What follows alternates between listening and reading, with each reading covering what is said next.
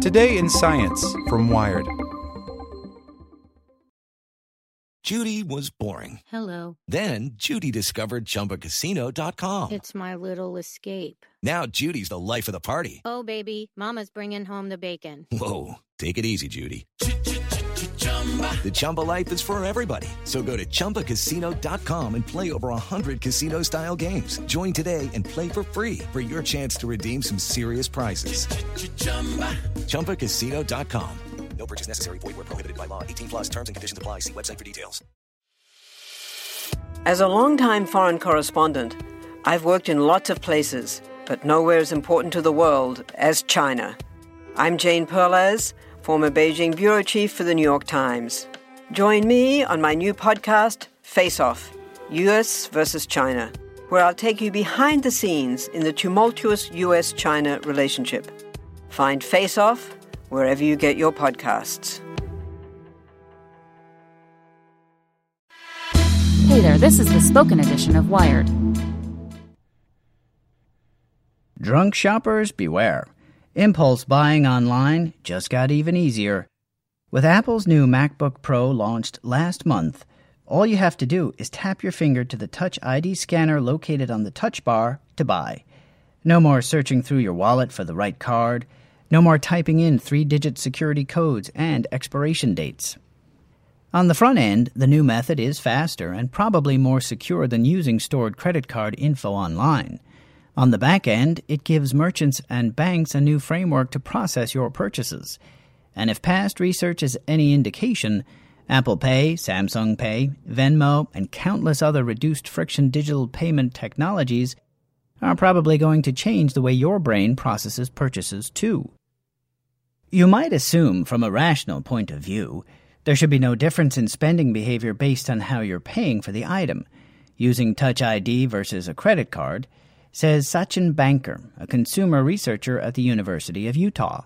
But behavioral economists like him, who mix psychology and neuroscience methods with economics, know that the way you pay can make a big difference in what you buy and how much you're willing to spend. And while there isn't much data on digital transactions, less than a third of smartphone users in the U.S. even make a phone based payment each year.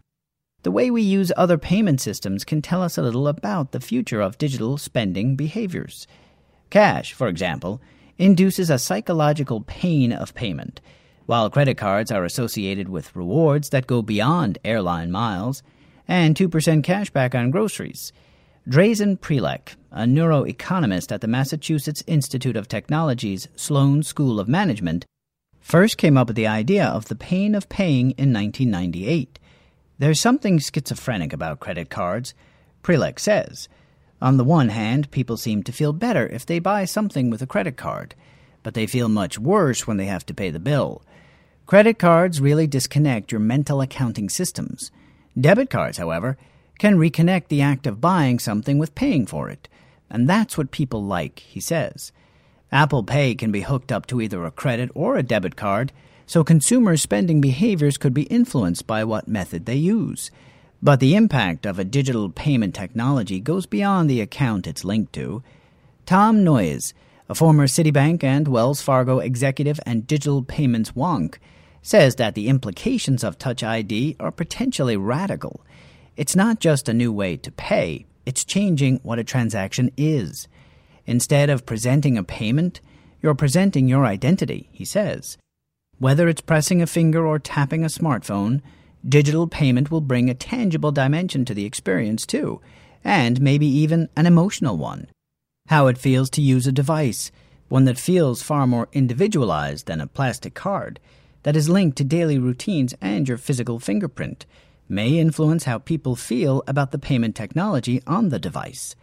MIT recently launched a program that turned Prelec's Campus ID into a free Boston public transit pass. It's changed my behavior. I use public transportation much more, he says. I think it's not just the cost savings, it feels good to use the ID.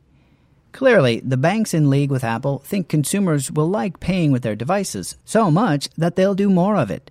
If consumers set their bank issued credit cards as their Apple Pay default, using them more frequently and incurring more debt, So much the better for the banks.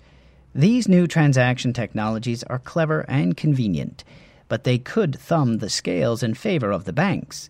Prelec's suggestion link them to a debit card. In the end, payment methods are evaluated by how well they serve the user's long run financial objectives and how they make you better, or worse, off in a much broader sense, he says. The drunk shopping? Well, that's on you. This article posted by Andrew P. Hahn. Judy was boring. Hello. Then Judy discovered ChumbaCasino.com. It's my little escape. Now Judy's the life of the party. Oh, baby, Mama's bringing home the bacon. Whoa, take it easy, Judy. The Chumba life is for everybody. So go to ChumbaCasino.com and play over 100 casino style games. Join today and play for free for your chance to redeem some serious prizes. ChumbaCasino.com. Purchase necessary. Void where prohibited by law. 18 plus terms and conditions apply. See website for details.